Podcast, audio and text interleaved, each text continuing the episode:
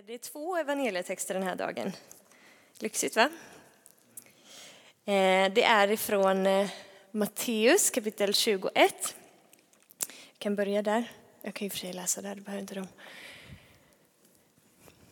Vers 1-9. När de närmade sig Jerusalem och kom till Betfage vid Olivberget sände Jesus iväg två lärjungar och sa till dem, gå in i byn där framför er. Där ska ni genast finna en åsna som står bunden med ett föl bredvid sig. Ta loss dem och led dem till mig. Och om någon säger något till er så ska ni svara, Herren behöver dem. Och han ska strax skicka iväg dem. Detta hände för att det som var sagt genom profeten skulle uppfyllas. Säg till dotter Sion, se din kung kommer till dig ödmjuk och ridande på en åsna, på en arbetsåsnas föl. Lärjungarna gav sig iväg och gjorde som Jesus hade befallt dem. De hämtade åsnan och fölet och lade sina mantlar på dem och han satt upp. Den stora folkmassan bredde ut sina mantlar på vägen, andra skar kvistar från träden och strödde på vägen. Och folket, både de som gick före honom och de som följde efter, ropade Hosianna, Davids son. Välsignade han som kommer i Herrens namn. Hosianna i höjden. Eh, så kan vi också läsa den andra evangelietexten för dagen. Jaha, det var några verser kvar där ja. Nej, vad bra. Det här, gör om, gör rätt. Det här är från Lukas kapitel 4, vers 16-23. Så kom han till Nasaret där han hade vuxit upp. På sabbaten gick han som han brukade, han är alltså Jesus. På sabbaten gick han som han brukade till synagogan. Han reste sig för att läsa ur skriften och man räckte honom profeten Jesajas bokrulle. När han öppnade rullen fann han stället där det stod skrivet Herrens ande är över mig, för han har smort mig till att förkunna glädjens budskap för de fattiga. Han har sänt mig att utropa frihet för de fångna och syn för de blinda, att ge de förtryckta frihet och förkunna ett nådens år från Herren. Sen rullade han ihop bokrullen, räckte den till tjänaren och satte sig. Alla i synagogan hade sina ögon fästa på honom. Då började han tala till dem. Idag har det här stället i skriften gått i uppfyllelse inför er som lyssnar. Alla berömde honom och förundrades över de nådens ord som kom från hans mun. De frågade, är det inte Josefs son? Då sa han till dem, säkert kommer ni att citera ordspråket för mig, läkare bota dig själv. Vi har hört om allt som hände i Kapernaum, gör det här i din hemstad också. Så lyder det heliga evangeliet. Lovad vare du Kristus. Herre, vi tackar dig att vi får eh, läsa ditt ord tillsammans. Tack att ditt ord är levande och verksamt. Tack att dina ord är ande och liv. Vi ber helige ande att vi idag när vi tar emot ditt ord skulle få göra det i gemenskap med dig och att våra hjärtan skulle vara öppna. Att du ville ge våra hjärtan ljus, att du ville öppna vårt hjärtas ögon så att vi ser djupet i det som du talar och att dina ord fick föda liv på våran insida. Att det fick bli ett med oss till våran förvandling, till våran uppbyggelse, till våran tröst. Att det skulle få verkligen börja pumpa i hela vårt system, i hela våran varelse. Så vi ber heliga Ande att du skulle komma och, och andas på det som talas idag, Herre. I Jesu namn. Amen. Jag ska hämta mitt vatten som jag glömde här nere. Nådens år är eh, temat för den här eh, dagen, eller gudstjänsten.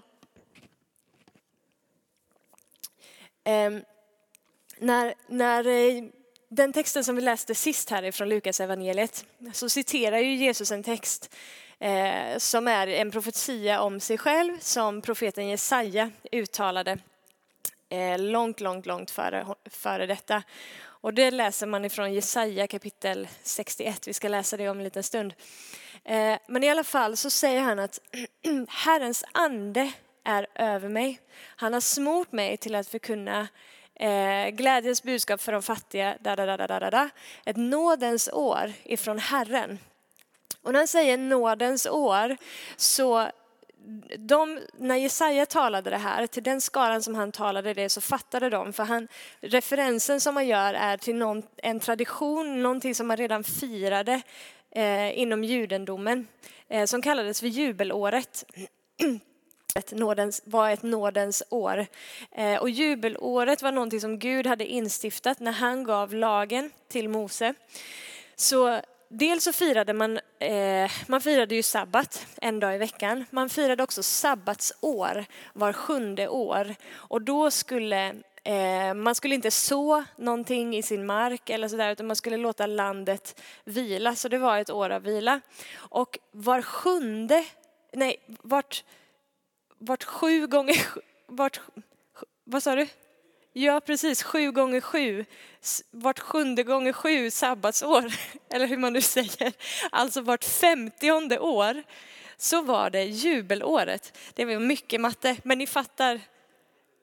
Ja, men precis. 49 blir ju gånger sju och sen det året som kom därefter, det femtionde året, var jubelåret. Det var sabbatsåret. Ehm, så jubelåret var någonting som judarna hade i sin tradition och jubelåret innebar ett år av frihet. Jubelåret var liksom det året när saker och ting på något sätt nollställdes i systemet. Så slavar fick friges, gå tillbaka till sina familjer. Skulder som fanns utplånades. Eh, det var ett år av Guds favör, av Guds barmhärtighet, av Guds välsignelse som på sätt skulle liksom eh, gestalta sig i hur folket också bemötte varandra. Så man satte varandra fria. Om man hade något att förlåta någon annan så skulle man man skulle göra det. Det var liksom ett år där man inte längre skulle hålla någonting emot någon. Ingen skulle längre på något sätt vara bunden eller i fångenskap, liksom, utan saker och ting nollställde. Så det här har liksom judarna i sitt system. Ett nådens år var alltså ett år av frihet. De hade det var femtionde år. Men det här var någonting som var en försmak på någonting som skulle komma sen, som då inte längre bara skulle vara var femtionde år. För nådens år, jubelåret, det är det permanenta tillståndet i Guds rike. Det finns inte någonting i Guds rike som är inte ett nådens år, utan det är det permanenta tillståndet, det är det perman liksom, det, det för alltid sättet som Gud regerar på. Liksom. Så hur kommer det här oss till del? Vi, vi är inte judar, vi firar ju inte det här var femtionde år. Men helt plötsligt så säger Jesus, när han refererar till den här profetian som Jesaja har uttalat om nådens år, så säger Jesus om sig själv då att jag har kommit för att förkunna nådens år.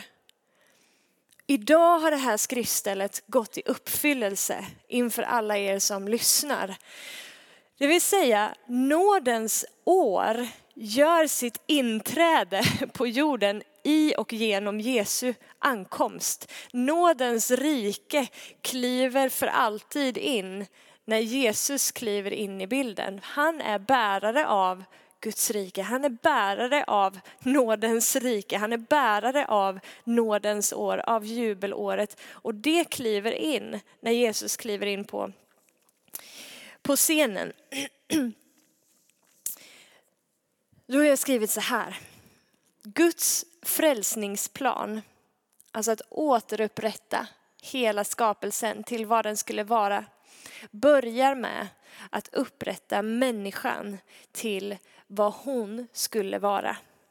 Så när Jesus här i Lukas 4 citerar från Jesaja så ger han liksom sin programförklaring någonstans. Att det här är varför jag har kommit. Det här är mitt syfte med att vara här på jorden. Och vad var det då? Vi kan läsa hela den här profetian då som han eh, eh, eller citerar som är från Jesaja kapitel 61. Ja, vad bra vi har. Herren Guds ande är över mig, för Herren har smort mig till att förkunna glädjens budskap för de ödmjuka. Han har sänt mig att förbinda de som har förkrossade hjärtan, att utropa frihet för de fångna, befrielse för de bundna, att förkunna ett nådens år från Herren och en hämndens dag från, från vår Gud. Att trösta alla sörjande, att ge de sörjande i Sion huvudprydnad istället för aska, glädjens olja istället för sorg, lovsångsdräkt istället för en modfälld ande. Och de ska kallas rättfärdighetens terebinter, planterade av Herren till hans förhärligande. Det var slut där. Det här är Jesu, Jesu uppdrag. Det här är hans programförklaring. Han säger det här är varför jag har kommit. Vad andas det här? Det andas ju människans upprättelse. Det andas människans helande. Det andas, nu gör jag någonting nytt. Det här, min, min plan, syftet varför jag har kommit är för att jag ska återupprätta allting och det börjar med att jag återupprättar mälten. Så Guds rike, nådens rike, gör sitt inträde först i våra hjärtan och börjar med förvandling av hjärtat och därifrån så sprider det sig sen vidare. Det här med nåden då. Eh, vi vi har lite svårt att greppa nåden. För det är liksom för bra för att vara sant, bara det att det är sant. Men det är så totalt annorlunda från allting som vad den här världen på något sätt har, har lärt oss om hur saker och ting fungerar. Alltså nåden är, jag höll på att säga gränslös, men det är ju inte riktigt sant för Guds kärlek, det finns ju liksom gränser inom Guds kärlek eller så, men, men den är helt fullständigt villkorslös. Ehm, och det blir lite anstötligt för vårt religiösa sinne eller för vårt kötsliga sinne. Det är liksom svårt att bara acceptera fullt ut. Och det kan man också se under hela Jesu tid som han går på jorden, som han verkar och även när han som vi läste härifrån Lukas 4, när han undervisar om det här i synagogan så blir det så fruktansvärt provokativt för de som lyssnar. Dels utifrån att de tänker, men vem i hela friden tror han att han är? Liksom, han är ju Josefs son, vi känner ju den här killen. Vad är det för anspråk han kommer att göra om sig själv? Liksom, gå och lägg dig vet jag. Men, men inte bara det, utan det som han säger kommer med, det kommer med auktoritet, det är de inte heller vana vid på det sättet. Och sen andas det någonting, det andas nåd, det andas liksom de, de känner i luften att det finns auktoritet i det han säger, det finns makt i det han säger, men det kommer inte ovanifrån liksom på det sättet att det blir förtryckande eller eh, att man med våld försöker tvinga på, utan det är någonting som kommer un, underifrån på ett kärleksfullt sätt, på ett mjukt sätt, på ett rättfärdigt sätt och ändå så bär det sån kraft. Och det, det är nåden på något sätt i ett nötskal. Och de som lyssnar där, de kan bara inte hantera det. De vet inte vart de ska göra av det och de blir så provocerade av hela den här bilden liksom att de, det står att de för Jesus till ett stup och de vill kasta honom ut därifrån och stena honom till döds. Så anstötligt var det för dem, det som Jesus är och gör anspråk på och det som han säger.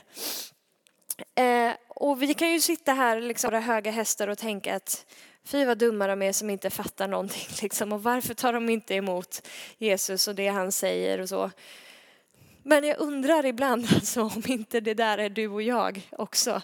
Att nåden är så, så radikal och vi har svårt att omfamna det i våra sinnen. Att vi liksom, vi distanserar oss nästan ifrån det och vi kan inte ta emot det för i vår egen liksom, självrättfärdighet och vårt kötsliga liksom, uppblåsta sinne så bara, äh, men det måste ju finnas någonting som jag kan göra för att lägga till liksom, till Guds verk eller för att jag ska förtjäna.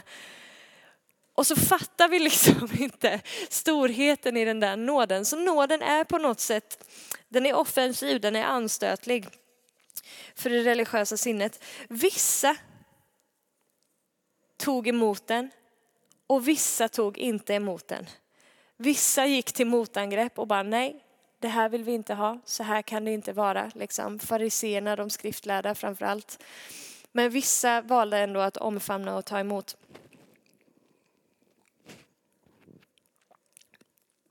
Så nådens rike, Guds rike, det intar inte mark, det intar inte plats som något rike som vi skulle kunna tänka oss här, här i den här världen. Guds rike verkar inte med tvång, det verkar inte med makt, det verkar aldrig genom kontroll, det verkar aldrig genom manipulation eller kommer och, och förtrycker, utan Guds rike kommer underifrån. Guds rike kommer i kärlek. Guds rike är inte kraftlöst, Guds nådens rike det är liksom inte utan makt, men sätt sättet som det regerar på, sättet som det gör sitt eh, intåg på är i ödmjukhet. Där i ligger storheten. Att det kommer i ödmjukhet och det tas också emot genom ödmjukhet. Vi ska titta lite mer på, eh, på den grejen sen. Men eh, ett rike som försöker inta mark genom våld och tvång kommer bara att leda till ytterligare yttre våld och förtryck. Eftersom det då alltid är det starkaste, inom citationstecken, riket som segrar och inte det rättfärdiga. Men Guds rike intar och segrar genom rättfärdighet. Eh, kan vi lägga upp den här texten från Jesaja 61 igen? Herren Guds ande är över mig, för Herren har smort mig till att förkunna glädjens budskap för de ödmjuka. För de ödmjuka, på tal om att Guds rike, nådens rike, liksom kommer i ödmjukhet, i ringhet. Till att förkunna glädjens, för de öd, glädjens budskap för de ödmjuka. Ehm, jag, jag gör kopplingen i mitt huvud när jag läser det här Eh, till Matteus kapitel 5. Eh, Matteus kapitel 5 är det kapitlet som bergspredikan börjar i. Eh, bergspredikan består av tre kapitel i Matteus 5, 6 och 7. Ehm, och är ju någon slags, liksom, Jesus på något sätt ramar in liksom, så här ser livet i Guds rike ut. Det här är vad det innebär. Och då börjar han med saligprisningarna. Så saligprisningarna är på något sätt hela inkörsporten till livet i Guds rike. Och det första som eh, Jesus säger då i Matteus kapitel 5 och vers 3. Saliga är de som är fattiga i anden, för de tillhör himmelriket. Fattiga i anden, vad innebär det? Det innebär insikten i liksom att jag behöver Gud. Jag klarar mig inte utan Gud. Jag kan inte rädda mig själv. Jag kan inte leva ett liv i Guds rike i min egen kraft. Jag behöver dig. Och där i ligger ödmjukheten. Där i ligger det förkrossade hjärtat som gör att man någonstans på sin insida kapitulerar inför Gud och i ödmjukhet kan ta emot allt det som han vill ge. Livet i Guds rike, så som Jesus beskriver det för oss i bergspredikan, är fullständigt omöjligt att leva i egen kraft. Det, det går inte. Det går inte att leva det livet i egen kraft. Vi är så beroende av hans nåd och av hans heliga andes närvaro i våra liv. Det här är inkörsporten. Saliga är de som är fattiga i anden för de tillhör himmelriket. Ödmjukheten som kommer igenom det. Vad sa Jesus då om sig själv där i Jesaja 61? Jag har kommit för att förkunna glädjens budskap för de ödmjuka. Alltså för de som är fattiga i anden så är det som jag har att komma med ett glädjens budskap. För de som någonstans har ett förkrossat hjärta som väljer att böja sig liksom, och erkänna sitt beroende av en frälsare. För dem är allt det som jag kommer med till glädje. Men för dem som inte vill ödmjuka sig, som fariseerna i synagogan här exempelvis, så blir jag en stötesten.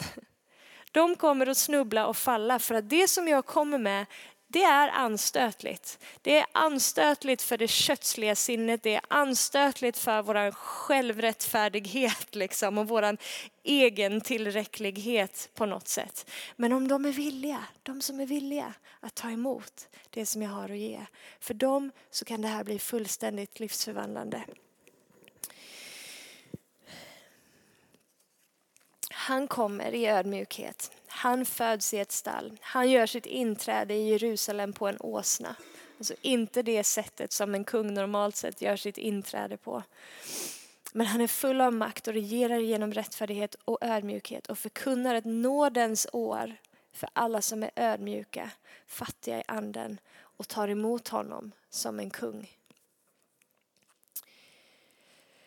Hur blir nådens nådens år eller nådens verklighet en verklighet i våra liv. Jag tänker att vi ser nyckeln i det som var den andra evangelietexten för dagen från Matteus. Jesus rider in på en åsna och folket välkomnar honom som en kung. De breder ut sina mantlar, de lägger ut palmblad och de ropar Hosianna i höjden. Välsignade han som kommer i Herrens namn. Hosianna. Vad betyder Hosianna? Herren vår frälsare. Herre fräls oss. Det här är ett folk som har insett vem han är och som fattar vi behöver en frälsare. Och de väljer att välkomna honom som sin kung. De väljer att välkomna honom som sin frälsare. De väljer att låta honom göra sitt inträde i deras liv. Och där Jesus får göra sitt inträde där blir nådens rike, nådens år också en verklighet i deras liv. Nådens rike råder där Jesus välkomnas som kung. Det välkomnas genom ödmjukhet, det välkomnas genom fattigdom i anden. Ett folk som välkomnar Jesus som kung, där blir det här verklighet. Jesus krossar oken och löser bojor och helar brustna hjärtan.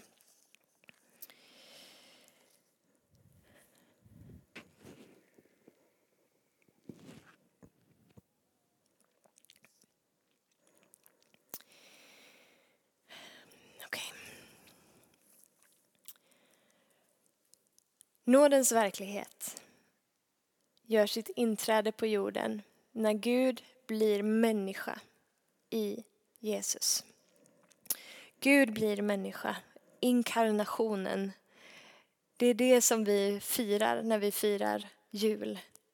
Att ordet blir kött. Alltså Jesus som är Guds ord, som är det levande ordet. Han blir kött, han iklär sig mänsklig gestalt, tar sin boning bland oss. Gud själv blir människa för att kunna göra exakt det som han säger i Lukas 4, Jesaja 61, att han ska göra. Det vill säga befria mänskligheten ur sitt slaveri. Bara en människa kan befria mänskligheten från sitt slaveri, men bara Gud kan befria mänskligheten från sitt slaveri. Människan i sitt eget förtappade tillstånd kan inte rädda sig själv, kan inte öppna sina egna ögon, kan inte göra sig själv fri ifrån bojor, kan omöjligt lyfta sig själv ifrån dyn. Bara Gud kan göra det. Men han kan bara göra det om han först har identifierat sig med mänskligheten, om han först har blivit ett med oss så kan han sen också lösa oss ifrån det. Gud själv i människan Jesus. Alltså Gud själv i människan Jesus ryter åt ondska och synd och bryter varje kedja och boja genom att besegra det på korset.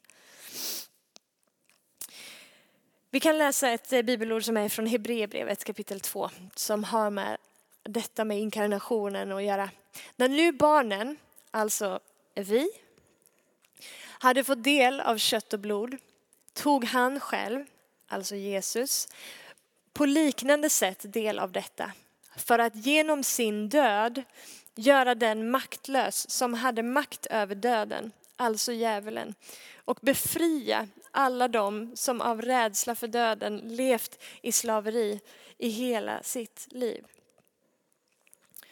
Jesus tar del av kött och blod. Ordet blir kött. Han iklär sig mänsklig gestalt. Han väljer, Gud väljer att identifiera sig med oss. För att vad? För att kunna befria oss som har levt i slaveri i hela sina liv. Jesus blev människa för att fullt ut kunna upprätta och friköpa det som var i människan och på så sätt förkunna, fri, kunna förkunna frihet för de fångna. Som är det som han pratar om eh, i Jesaja. Eh, jag har hört, ni får göra er egen eh, liksom, eh, käll, källforskning på detta. Eh, för jag, jag, är inte liksom en expert på det judiska samhället eller så. Eh, men en del av det kan man läsa i Bibeln.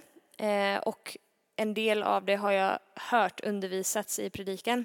Så jag vill inte säga 100% så här är det, men det låter rimligt i min värld. Eh, I alla fall, när sabbatsåret, eh, som vi pratade om innan, som firades var sjunde år, när det skulle inledas så inleddes det efter att man hade offrat i templet, eftermiddagsoffret, när man hade gjort offret av ett djur, alltså ett blodsoffer. Eh, så man offrade då eftermiddagsoffret klockan tre på eftermiddagen i templet och efter det så eh, liksom pålyste eller utlyste prästen då att nu har sabbatsåret inletts. Eh, och så även med jubelåret som var då var femtionde år. Eh, men då var det också genom ett eh, basunljud. Och det här, det här står faktiskt i tredje Moseboken. Eh, men i alla fall då. Jubelåret basunerar ut efter att blodsoffret har skett i templet. När dör Jesus på korset? Han dör på eftermiddagen. Eh, och det är det här som jag då inte liksom har den exakta eh, källkritiken på. Men det som jag hörde sägas då var att han dog klockan tre på eftermiddagen. Eh, vad händer då? Han gör ett blodsoffer. Och han säger det är fullbordat. Och det eviga jubelåret har precis gjort sitt inträde. För att han har precis fullbordat detta. Genom sin död göra den maktlös som hade makt över döden, alltså djävulen, för att kunna för att befria alla som levde i slaveri. Vad läste vi i Jesaja 61, Lukas 4, att Jesus kom för att göra? Befria, upprätta, hela, göra nytt liksom. Genom sitt blodsoffer så blev det fullbordat. Gud själv i människan, Jesus. Inkarnationen är helt central för att det skulle kunna hända. Det som han har sagt att han har kommit för att göra. Det är, liksom, det är stora grejer som nu, jag fattar om det är mycket att ta in men väldigt värt att tugga på. Ordet var tvunget att bli kött. Gud var tvungen att bli människa för att kunna identifiera sig med människan och ta på sig människans straff och därmed friköpa henne. Den frihet som han äger, alltså som Jesus själv har, är, som råder i Guds rike, kan nu ta sin boning i oss. Och ordet nådens rike kan få bli verklighet i våra liv, kan få bli kött i oss.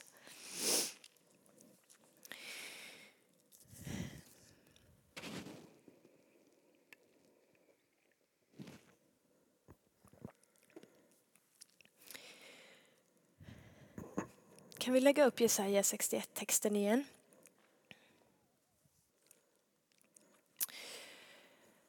Vad är det han har kommit att, eh, att befria oss ifrån? Så frihet ifrån vad exakt?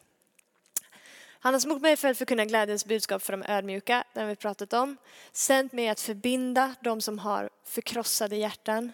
Det, det säger ju sig själv, liksom helande för det inre livet utropa frihet för de fångna, befrielse för de bundna, förkunna att nådens år från Herren och från vår Gud.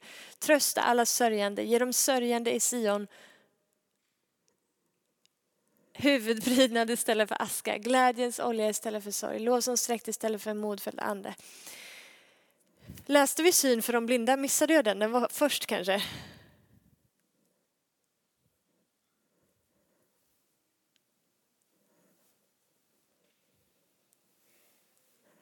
Syn för de blinda står kanske bara i Lukas, eh, Lukas texten.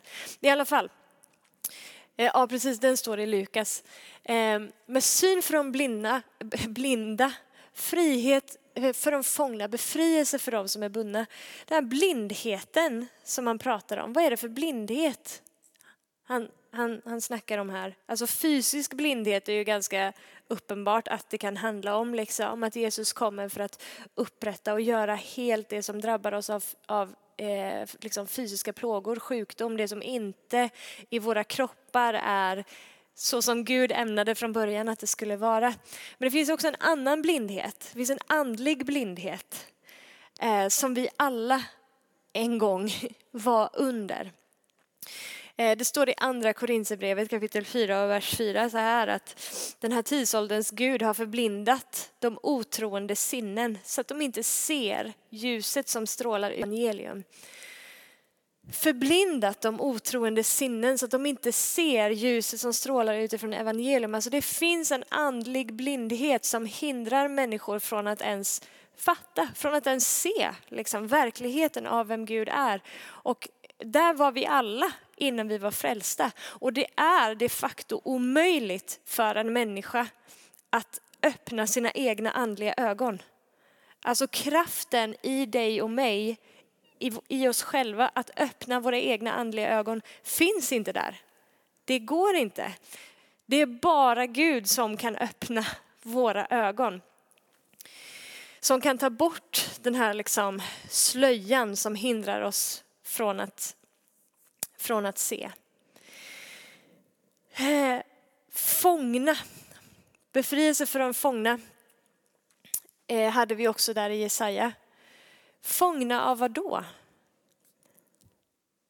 Ja, men fångna av beroenden, missbruk av olika slag, fångna av ogudaktiga begär, fångna i själviskhet, egocentriskhet, fångna i maktlystnad, fångna i bitterhet, fångna i oförlåtelse, fångna i ofing, fångna i ogudaktiga tankar, fångna i depression, fångna i, i ångest, fångna i hat. Alltså you name it. Listan, listan är ju lång liksom på saker som binder oss på insidan. Befrielse för de bundna har han också kommit för att ge. Ja, men bundenhet av vad då? Bundenhet som, som är orsakad av andra. Alltså vissa grejer kommer ju från vår, våran egen, liksom, vårt eget syndiga tillstånd någonstans. Och vissa grejer orsakas av andra människor. Som slaveri till exempel. Alltså det finns ju fortfarande eh, liksom, mänskligt, fysiskt slaveri eller vad man ska säga.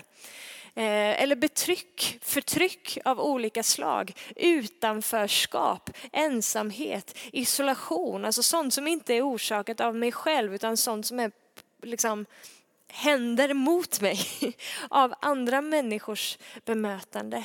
Men Jesus säger, det här har jag kommit för att liksom om intet göra. Och för att kunna göra det så var han tvungen för att bli människa. Mm. Men allt det här, liksom, den listan som vi nu målade upp av det som kan vara det som håller oss fångna, det som håller oss eh, bundna. Det är ju inte liksom a list of pretty things. Liksom. Det är ju ingen, det är ingen vacker ingen, liksom, lista med massa sköna ord. Det är ju det är trasigt. It's messy, it's ugly. Men nåden, Jakob var lite inne på det här i söndags. Nåden drar sig nära det som är smutsigt, det som är trasigt, det som är mest up, liksom. Det som inte är pretty. Nåden drar sig inte undan, nåden distanserar sig inte. Och hela inkarnationen, alltså att Gud blir människa, är bevis i sig själv på att det är så. För vi ser rörelsen liksom ifrån himlen. Gud väljer att dra sig nära. Gud väljer att identifiera sig med allt det som han har kommit för att sätta oss fria ifrån. Han kommer nära.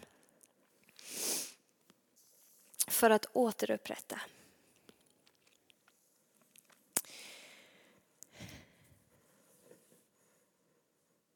Det är lätt om du är som jag så kan den här tendensen finnas. När man hör sådana här ord så sitter man och tänker liksom på alla de som man känner som ännu inte är frälsta, som ännu inte känner Jesus, eh, som fortfarande lever i den här brustenheten liksom, eller röran eller så. Och så kan man själv sitta här och liksom låtsas att vi inte att vi inte behöver Jesus. Och säga liksom att ja, Lovisa, det där var, tänk att Gud är så god. Det var fantastiskt, vilka fina ord. Oj, oj, oj vad de där människorna behöver Jesus. Mm.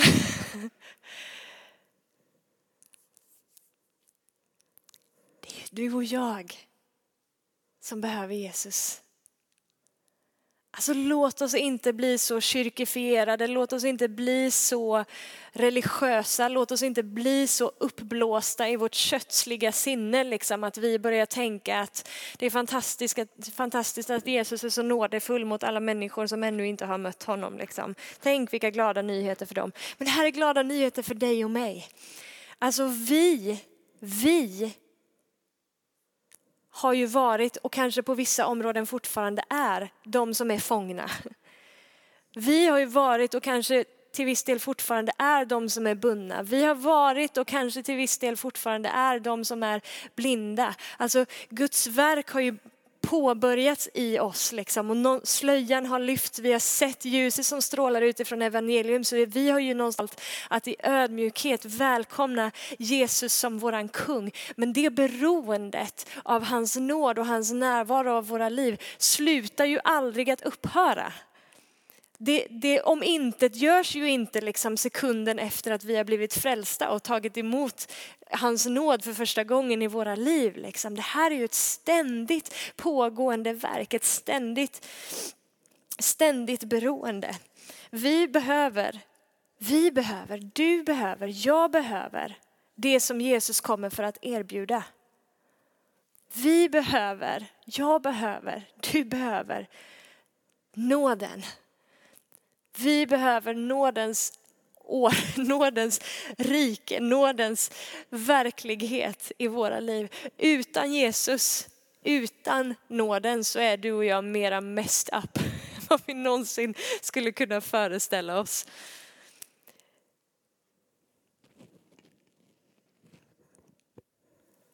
Synden och dess konsekvenser går djupare i oss än vad vi någonsin har kunnat föreställa oss. Vi är mest upp utan Gud. Men Gud visste det han visste det, han visste att Lovisa kommer inte att kunna själv. Lovisa kan inte befria sig själv. Lovisa kan inte öppna sina egna blinda ögon. Hon kan inte kliva ut i frihet. Hon kan inte avslöja djävulens lögner på, eget, på egen hand. Hon kan inte besegra döden och syndens slaveri i sitt liv. Så jag kliver ner. Jag identifierar mig med henne för att fullt ut också kunna ta på mig allt det som hör till henne för att sen också hänga det där på korset. Men jag väljer att avsäga mig min härlighet och ära i det himmelska och kliva ner, att dra mig nära det som är smutsigt, det som är skitigt för att nåden ska fullt ut kunna göra sitt inträde, för att nådens år, för att jubelåret ska kunna fullständigt liksom ta sin plats, göra sitt intåg i människornas hjärtan så att jag på nytt bara kan få, få återupprätta dem, så att jag på nytt kan få göra dem till det som jag tänkte att de skulle få vara ifrån början. Men hela nyckeln ligger hos dig och mig i fattigdomen i anden, att inse vårt beroende, att ödmjuka oss och säga Hosianna, min frälsare, gör ditt inträde i mitt liv. Jag vill välkomna dig som kung, för jag, jag fattar att jag, jag, jag fixar inte det här själv, men jag behöver din nåd. Låt allt det som tillhör ditt rike det få träda in i mitt hjärta. Låt den här friheten få komma mig till del. Låt den här, de här öppnade ögonen få, få komma mig till del. Och, och Gud säger ja, det vill jag. Jag betalade ett väldigt högt pris för att det skulle få komma dig till del.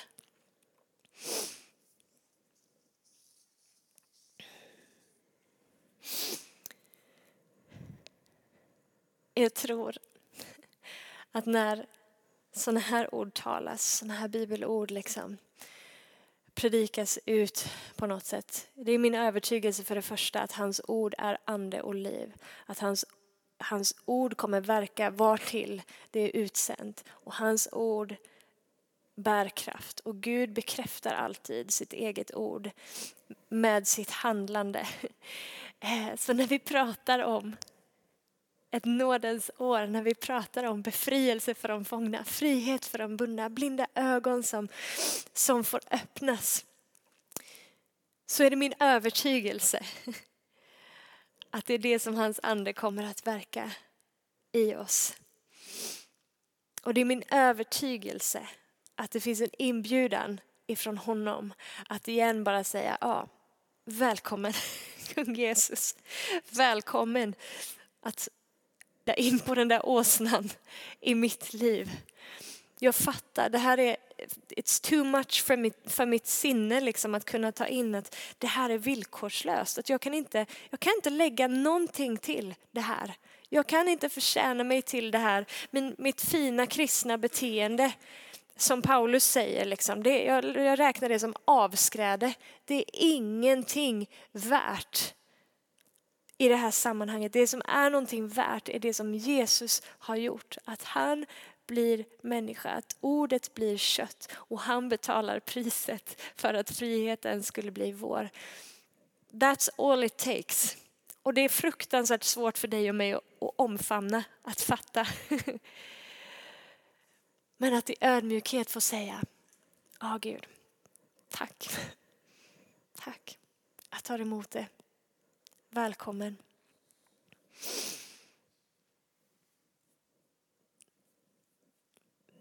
Där det finns en sån sprängkraft. Nådens rike får göra sitt inträde i ditt och mitt liv. Så kan det bli till fullständig förvandling för oss. Fullständig förvandling. Nåden är liksom ingenting som vi bara lägger till till vårt liv som ett litet så här, en liten sidoeffekt. Alltså nåden kommer in och intar. Liksom. Inte genom våld, inte genom tvång, inte genom kontroll, inte genom manipulation. Men i ödmjukhet, i rättfärdighet. Där ligger sprängkraften. Ska vi ställa oss upp tillsammans och så ber vi.